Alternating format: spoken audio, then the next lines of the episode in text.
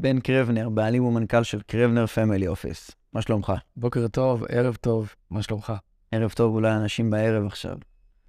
עכשיו, אה, בן, ספר לנו קצת על עצמך.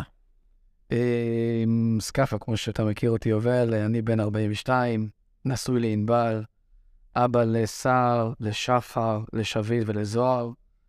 אמ, נמצא בעולמות הפיננסיים והביטוח מזה כ-18 שנים. אמ, התחלתי את דרכי בעולמות אחרים לחלוטין כמובן. אה, לאמי יש אה, עדיין, קיים, אה, בית דפוס קטן, שם התחלתי את דרכי. משם למדנו, התפתחנו, גדלנו. מזה כ-12 שנים אני ממנכ"ל ובעלים של סוכנות פיננסית, פנסיונית, ביטוחית, ולימים גם פמילי אופיס, שזה מה שאני עושה בעצם היום. אתה עכשיו סיימת צבא, איפה התחלת את דרכך? האמת היא, כשסיימתי את הצבא, לא היו, הדברים היו מאוד, מאוד לא ברורים, בוא נאמר את זה ככה. לא ידעתי שזה מה שאני הולך לעשות ברגע הראשון. ידעתי שאני רוצה להתעסק בתחום כספים. העולם הזה, המנעד פה הוא מאוד רחב. החל מניהול פיננסי כזה, ראיית חשבון, כלומר, אני מניח שיש הרבה חבר'ה שגם שואלים את עצמם לאן דרכם, כי התחום הזה הוא מאוד פלואידי והוא מאוד, מאוד רחב, באמת. Uh, במהלך הדרך דברים התחברו והתחברו uh, לכדי עבודה מול העולם הפיננסי שקשור לבתי השקעות. שם התחלתי את העולם העסקי שלי, בד בבד בתוך הלימודים. Uh, וגם פה יש הרבה מנעד, בנקים, חברות ביטוח, בתי השקעות, uh, תפקידים שונים. משם גדלתי, משם גדלתי בעיקר. אחרי מספר, מספר ומגוון גדול של תפקידים שעשיתי. סקרנת אותי פה, אמרת שם, הזכרת את המילה לימודים. השתחררת מהצבא, התחלת קודם כל את הפן העסקי או את הפן הלימודים? מה היה הדבר הראשון? הפן הלימודי היה מאוד מהיר. אה, כמובן, אה, עבדנו בהתחלה בשביל ליצור איזשהו הון ראשוני בשביל אה, ללמוד. אה, לא כל אחד יכול לממן את הלימודים מהרגע הראשון, זה לגיטימי. אה, ואנחנו אנשי עבודה קשה, זה מהבית. אה, ולמדנו, התחלתי את פן הלימודי מאוד מהיר. אה, למדתי תואר ראשון, כלכלה ומימון. המשכתי בד בבד לתואר שני. הייתה לי הזדמנות לסיים אותו תוך כדי. אה, ומיד שסיימתי את התואר הראשון, התחלתי לעבוד במערכת הבנקאית סלש בתי השקעות, במגוון תפקידים, כפי שציינתי. התפקיד האחרון היה בבית השקעות קטן שכבר לא קיים היום, שמו פסגות. אה, בזמנו היה בית השקעות הגדול בישראל. וסיימתי תפקידי האחרון של 2012, ומאז אני בעצם בעולם העסקי כעצמאי לחלוטין, בעלים של חברה היום, אה, שעושה המון, המון בפן הפיננסי. ואיך היה לעבוד בתור שכיר בתחילת הדרך בפסגות? מה היה התפקיד האחרון שלך שם אה, בסדר הכרונולוגי? העולם כשכיר, ולא נולדנו כעצמאים, נולדנו כשכירים לחלוטין. כלומר, הראש היה לבוא ולתרום ולהתפתח כאילו שזה שלנו. היה DNA מאוד ברור. Uh, תפקיד האחרון, זה לא רק היה בפסגות, עבדתי גם במספר בתי השקעות שונים לפני. בפסגות הייתי כארבע שנים. Uh, כמו שאמרתי, במגוון תפקידים, החל מ... ניהול שיווק מערך אה, בנקאי לחלק, לחלק מהבנקים בתחום של קרנות נאמנות, מה שנקרא משווק קרנות, אה, וכאלה בתחום הפנסיוני, ששם התמחיתי, שזה ניהול בעצם מחלקה, מחלקה של מעסיקים הגדולים בישראל. בשיא זה היה מחלקה של תשעה אנשים שאותה הייתי צריך לנהל, שנותנים שירות בעצם לכשלושה וחצי מיליארד שקלים, שמנוהלים אצל המעסיקים הגדולים של אותו בית השקעות באותו יום, באותו זמן.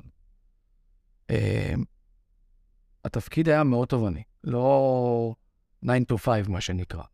תפקיד שעושים, האחריות פה היא מאוד גדולה. זה כסף של אנשים, של מעסיקים גדולים מאוד, וצריך לדעת להתנהל באחריות. נכון, אנחנו לא מנהלים את הכסף, או בזמנו גם לא ניהלתי את הכסף ברמה האישית, אבל הידע שצריך לצבור כאן, מקפוץ למים, אה, דבר עם uh, סמנכ"ל כספים של אל על דאז, שזו דוגמה אחת מיני רבות. Uh, צריך, בתור ילד, נקרא לזה, בן 28-9, עם דרך לא ארוכה, זה היה אתגר. אתגר לא קטן, עם התממשקות עם אנשים עם ניסיון. לימים, אתה יודע, אה, צוברים את הקשרים האלה, וזה עושה רק טוב. כי מהדברים האלה שאתה לא יודע, אתה גדל.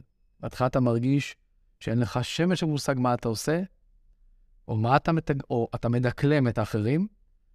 אני חושב היום, אחרי 17 שנים, שאני רואה קולגות שלי שיוצאים מבתי השקעות, אני מסתכל על עצמי במראה. זה מדהים לראות את ההתפתחות שבן אדם עושה אה, ממצב שהוא באמת ידע מאוד מאוד בסיסי, אפילו בוסרי, אה, והציפייה שבניהול שלנו היום, לשבת עם אנשים שמנהלים לא מעט כספים, ולתת להם את, ה, את הביטחון שיש מישהו ששולט בהגה. מעניין.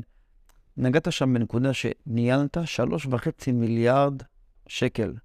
איך זה באמת, דיברת גם במהלך השיחה על לנהל כספים גדולים בתור בחור צעיר. איך זה באמת פעם ראשונה לפגוש סכום כזה אסטרונומי ולקחת אחריות ולנהל אותו? הניהול פה הוא לא היה ניהול ש... שלא נתבלבל, הוא לא היה ניהול של לקנות ולמכור מניות או ניירות ערך. זה לא היה הניהול. הניהול היה פה לנהל קשר עסקי של גופים גדולים, אמרתי, מהגדולים בתעשייה, אל מול בית ההשקעות. הידע שקיים בו הוא לא רק הידע שאנחנו צריכים להביא לשולחן במקרים כאלה, הוא לא רק בהיבטי שוק ההון הרחבים והנרחבים לכדי עצמם. כלומר, ובל נשכח, אנחנו נראים על העונה של 2008, למי שזוכר. אה, משבר הסאב פריים, התרסקות של שווקי ההון, גופים שמפסידים בחודשים ספורים בין 20 ל-40 אחוז. מדובר פה על מיליוני, מיליונים רבים של שקלים. זה לא דבר פשוט להיות במקום כזה, שמדובר בעיקר על כספים שמשמשים, שמשמשים את העסק. והניהול וה, פה והאתגר פה היה לממשק ולשלב את ה... נקרא לזה ככה פסיכולוגיה, של בואו נרגיע שנייה ונבין את האירוע. יש פה אירוע בינלאומי אדיר, רחב. אני חושב שאולי הגדול ביותר בעולם המודרני ההשקעתי, לבין. הרצון לבצע זעזועים. ו... וזה אתגר שהצלחנו לצלוח בזמנו בהצלחה. אני יכול להגיד את זה היום בראייה אחורה. אני לא יודע איך זה היה מתקבל היום, אירוע מסוג הזה. אני בטוח שעם התקדמות הפלטפורמות, אה, הטכנולוגיות, מחשוביות, רשתות חברתיות, אני לא חושב שהעולם של 2008 היה נראה כמו היום. שונה לחלוטין. כלומר, הצלחנו באתגר אישי גדול מאוד, כי שלטנו בעצם על כמה מאות מעסיקים גדולים שמחזיקים סכום מאוד נכבד של כסף, לא לעשות זעזועים בזמנו. לא הצלחנו בהכל, אבל הצלחנו בהרבה מאוד מהלכים שעשינו, שדורש התפשקות מול מנהלי השקעות, מול אנשי שיווק, ברמות הכי גבוהות. כלומר, חוויתי בזמנו פגישות רבות מאוד עם האנשים הכי בכירים בתעשיית שוק ההון, מה שלהיום אני יכול להגיד שתרם לי די, די הרבה. גם בהתנהלות, גם בפאסון, גם, ב, גם בדרך הסתכלות על הדברים. ומשברים אנחנו חווים כל יום. זה חלק מעולם עסקי. נכון. נגעת שם שהיה את המשבר הסאב פריים. רציתי להשוות אותו למשבר הקורונה. אמנם שם היית שכיר, ובקורונה היית עצמאי וכבר הקמת עסק, ואני פה קצת קופץ קדימה, אבל בוא נעשה את הקפיצה ואחרי זה נחזור חזרה. 2020, בקורונה היה לנו פלשבק אה, מדהים לימי 2008. גם כי תקשורתית, אמרתי, העולם הזה, היום, הרבה, היום העולם התקשורתי הוא הרבה יותר מהיר. אה, לראיה, מרץ 2020, בחירות בישראל, אני חושב שיום, יומיים אחרי הבחירות התחילו סגרים, יומיים, שלושה, שבוע. 19 למרץ היה יום שאחרי כעשרה ימים רצופים של ירידות בשווקי ההון. אנשים לא מכירים את הנתון הזה כי הוא לא היה מפורסם up to date, אבל תיקי השקעות, כי תיקי השקעות לא משוערכים בדרך כלל בסיס יומי. כלומר, גם הסתכלות בדרך כלל על תיק השקעות כזה או אחר, ולא משנה באיזה פלטפורמה אתה מנהל תיק, באמת זה לא משנה. אתה לא מסתכל עליו בדרך כלל שיערוך יומי. אבל השיא היה שתוך כשבוע עד עשרה ימים, תיקים, ואני אומר תיקים, זה תיקי השקעות, זה כספים שמנוהלים ברמת סיכון בינונית. לא מדבר עכשיו על תיקי מניות. לא, תיקי, תיקים ברמת סיכון בינונית, התרסקו בקרוב ל-20. תוך, תוך כשבוע עבודה. אנחנו בימים של סגר, אם מישהו זוכר אה, אה, תעודות מעבר, הנפיקו תעודות מעבר למי שצריך להגיע, מה שנקרא אה, עבודה נזקקת, מוערכת, whatever it is, כוחות ביטחון, אנחנו הנפק, הנפיקו לנו גם, היה לי תעודת מעבר, עבדנו מהבתים, זאת הייתה תקופה שניהלתי שיחות לתוך הלילה, אה, והרגשתי כמו פסיכולוג. כי אנשים, ופה אני לוקח את עצמי בתור כאחריות עוד יותר גדולה ממה שהיה לי בזמנו. לא לשכוח, כשכיר, יש לך בית השקעות, יש לך גם גוף גדול מאחוריך. אתה לא one man show, אתה לא לבד. פה אנשים סומכים על מה שיש לי לומר, ואין להם לאף אחד אחר לפנות. הם שומעים המון המון המון רעשי מסביב. מאוד קל ללחוץ על הכפתור ולהגיד, בוא נסגור פוזיציה, נעצור הכל, בוא נשמור מה שיש, לבין, רגע, בוא, בוא נבין את גודל האירוע. אולי זו הזדמנות. על איזה יום הייתה לי שיחה עם פורש שליוויתי, שניהל אה, מספר, אה, מספר מיליוני שקלים שנוהלו די חדשים בשוק. הוא פרש בסוף 19, תבין, אנחנו במרץ. אולי החודשיים שהוא נהנה.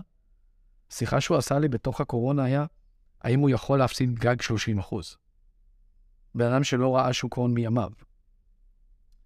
והתשובה שלי הייתה, אנחנו באירוע בתחילתו של אירוע, באמצע אירוע, אנחנו לא מבינים את האירוע, זה לא זמן לשינויים.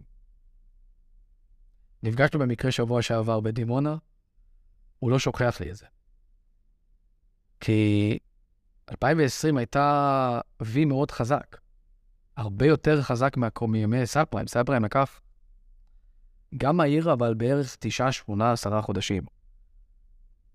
פה לקח מאוד מהר, 2020 הסתיימה עם תשואות חיוביות בתיקי השקעות, רק להבין. אבסורד, אנחנו נסגרים, מטורפים, העולם שופך כסף כדי לממן פעילות, ושווקי ההון בעולם טסים למעלה. אנומליה לחלוטין. ואיך אתה מסביר את זה? זה הסבר מקצועי שאני לא רוצה להעריך אותו בגדול ארוך, אבל הרבה מאוד הקדמה שבעיקרון דחפה הטכנולוגיה, ולא לשכוח דבר אחד. השקעות ומשקיעים ושווקי הון ברמת העיקרון הגדול, הספקטרום הרחב, עובד על ציפיות.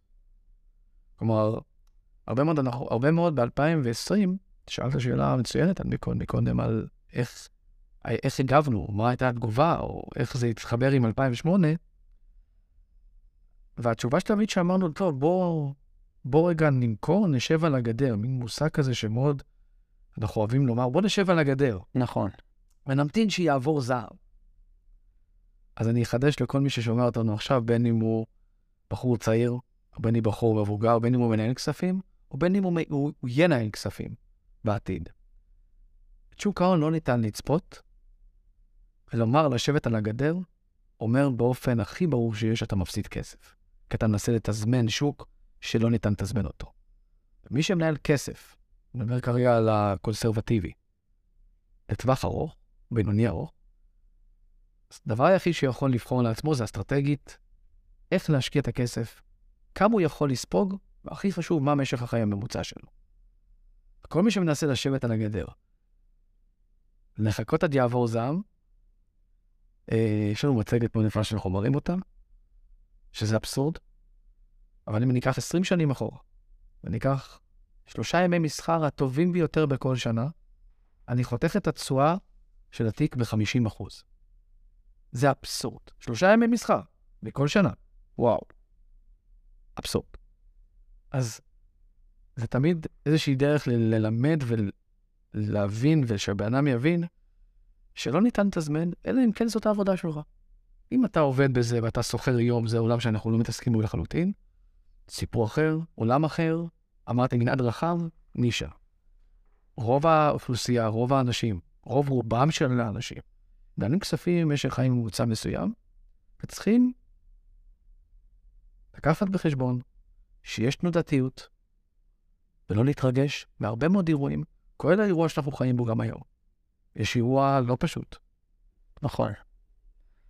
זה סוג של, אפשר להגיד שזה סוג של נכנס לאותו צורה שהתחיל משבר הסאב פריים ב-2008, עם כל הריביות שעולות, ואנשים שהמשכנתה מטורפת בשמיים, בנקים קורסים.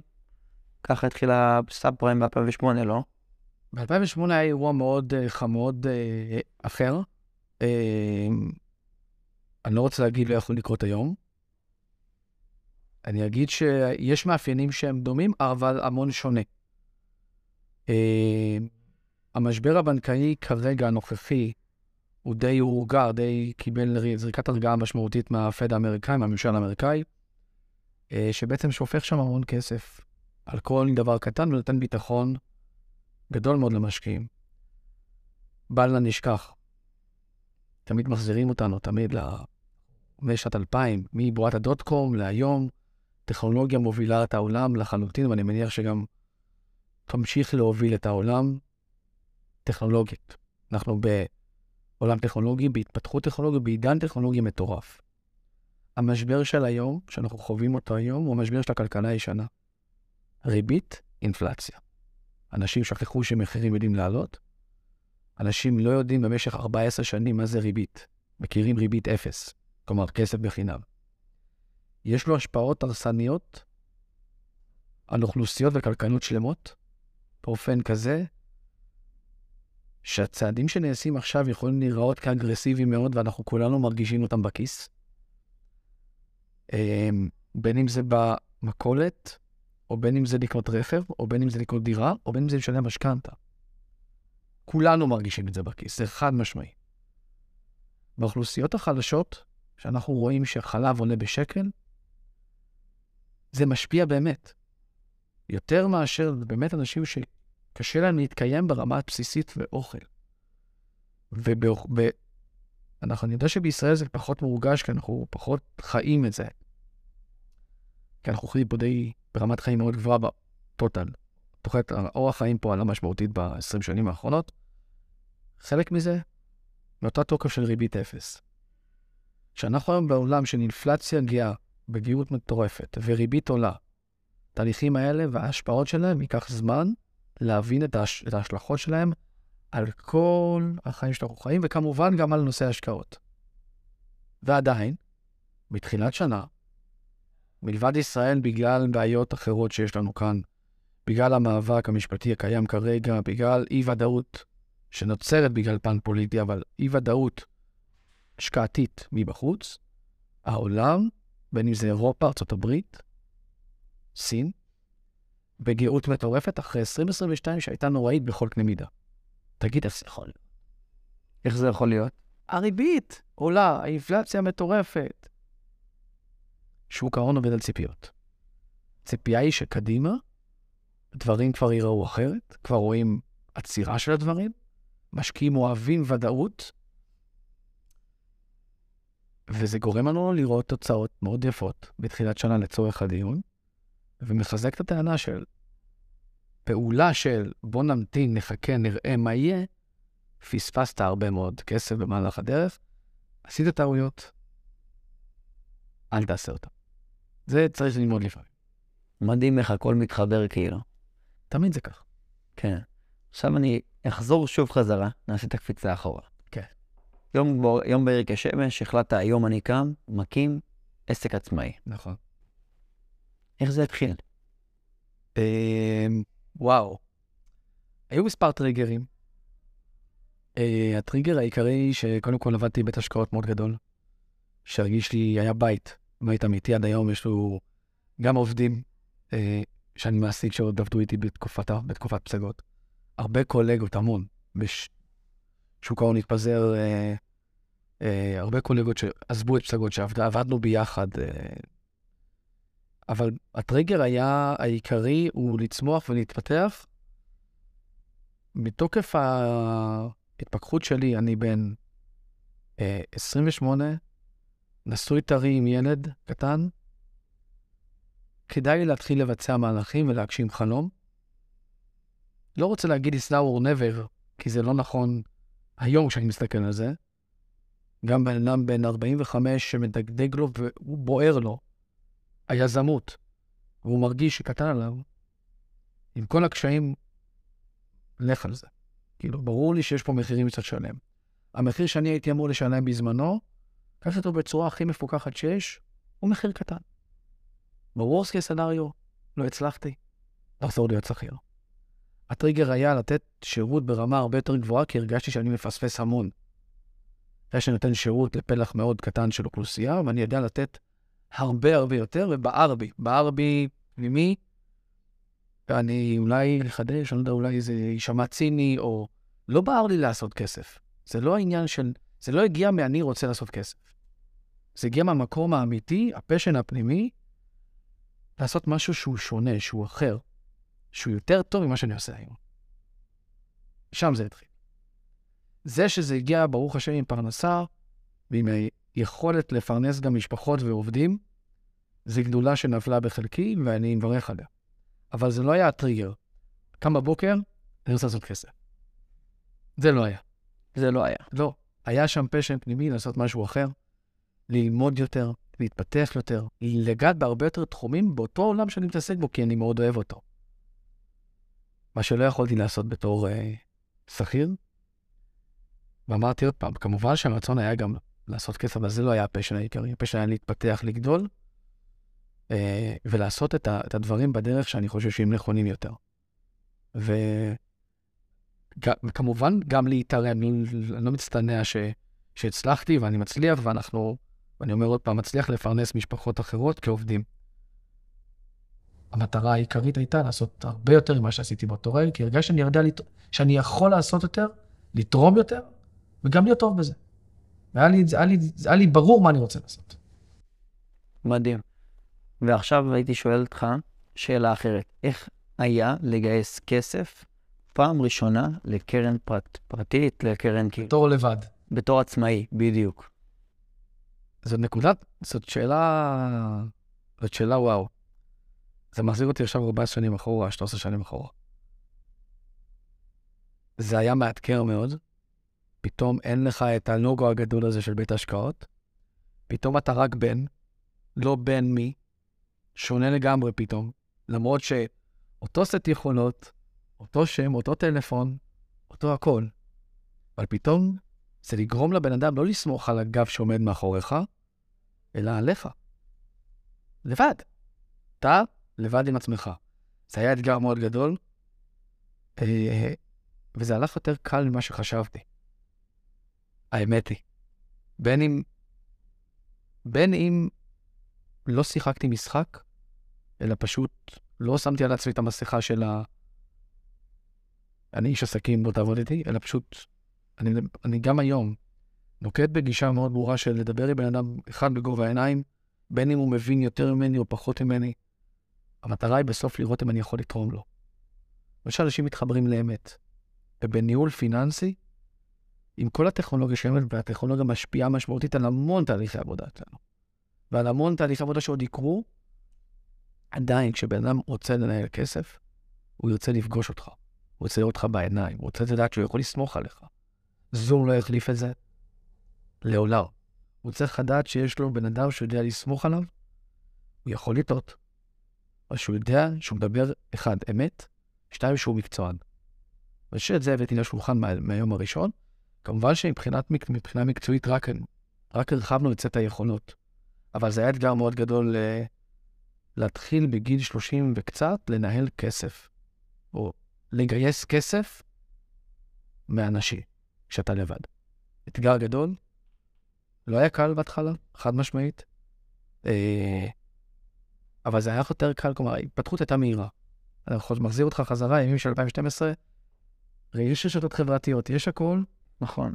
ועדיין, הפה לאוזן, האנשים שמרוצים ודוחפים אותך, תמיד יהיה אחי. תמיד, תמיד, תמיד יהיה הטריגר החזק ביותר בתחום שלנו. ובהשוואה להיום, זה עדיין הטריגר הכי חזק בתחום מבחינת uh, דחיפה קדימה? כן ולא. אני אגיד את זה ככה בגדול. אה, אנחנו חווים בעולם שלנו הרבה מאוד רגולציה חלקה בצדק גדול, אנחנו בסוף יושבים על נקודה מאוד רגישה. כשאני יושב עם בן אדם בארבע קירות, אף אחד לא יכול לדעת מה אמרתי לו באותו פגישה. אני בעל רישיון, אני צריך לדעת שמה שאני אומר by the law, כמו שצריך, על פי הספר. אה, ובעולם שלנו יש הרבה מאוד גופים והשקעות שהן יכולות על פניו להטעות מבחינת רמות הסיכון שלהם, מבחינת הרגולציה שלהם. אה, ובצדק הרגולטור רוצה למנוע תרמיות. נקרא לזה, נקרא לזה בשם הכי פשוט שיש. אנחנו לא מתעסקים רק בהשקעות קונסרבטיביות, אלא גם בהשקעות אלטרנטיביות. זה עולם שגדל בקצבים מטורפים בישראל. בעולם הוא, כמו שככה תמיד מגיעים באיחור, בעולם הוא מאוד מאוד מפותח. אנחנו נמצאים באיזושהי נקודת זמן, בהערכה שלי, של אירוע משמעותי של הסטה של הרבה מאוד מכספי הציבור שנועלים היום בישראל לאפיקים שנקרא להם אלטרנטיביים. כבר קורה היום, זה לא חדש. זה כבר קיים, יש הרבה מאוד גופים, חלקם עם ותק יותר גדול, חלקם עם ותק יותר קצר. והאירוע הזה, לצורך הדיור, הוא קריטי. ברגע שמסיטים כסף מאפיק אחד, שהוא יותר מסורתי, יותר מפוקח, למקום שהוא כמעט לא מפוקח, ואז בן אומר, רגע, בוא תגיד, איך התיק הזה הרוויח 15% בזמן שב-2022 כולם הפסידו? שזה אותו הלכה למעשה הנקודה. איך זה יכול לקרות? האם בן שואל האם יש כסף שהרוויח ב-2022 כשהרוב הפסיד? התשובה היא כן. האם אני יכול להמליץ עליו כן או לא? אני לא יודע. צריך לבדוק את הנושא. מאוד מאוד מאוד בקפדנות.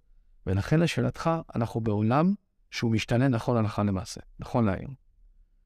ובעולם הזה יש לנו הטכנולוגיה והרשתות יכולות מצד אחד לעשות המון נזק, המון, ולא, ונחסוך בשמות של חברות שפשוט היו פה עם הבטחות מאוד גדולות ולא קיימות היום, ואנשים עומדים ללא השקעתם, לחלוטין, לא בצורה מינוס, בצורה אפס, בגלל אי בדיקה, בגלל חוסר רגולציה, לבין השקעות אלטרנטיביות אמיתיות, טובות, איכותיות, שהן לגיטימיות ואפילו מעבר ללגיטימיות, וחייבות להיות היום בכל תיק השקעות, בראייה שלנו. אני מקווה שעניתי. מדהים, והבאת לי עוד שאלה מעניינת דווקא. בזמן האחרון, כפי שנגעת עם כל הטכנולוגיה והרשתות החברתיות, התחיל מאוד להיות חזק על בוא תהיה סוחר עצמאי, בוא תרוויח כסף מלהיות סוחר עצמאי, ומספר התיקים, התיקים הפרטיים נפתחו בצורה אסטרונומית.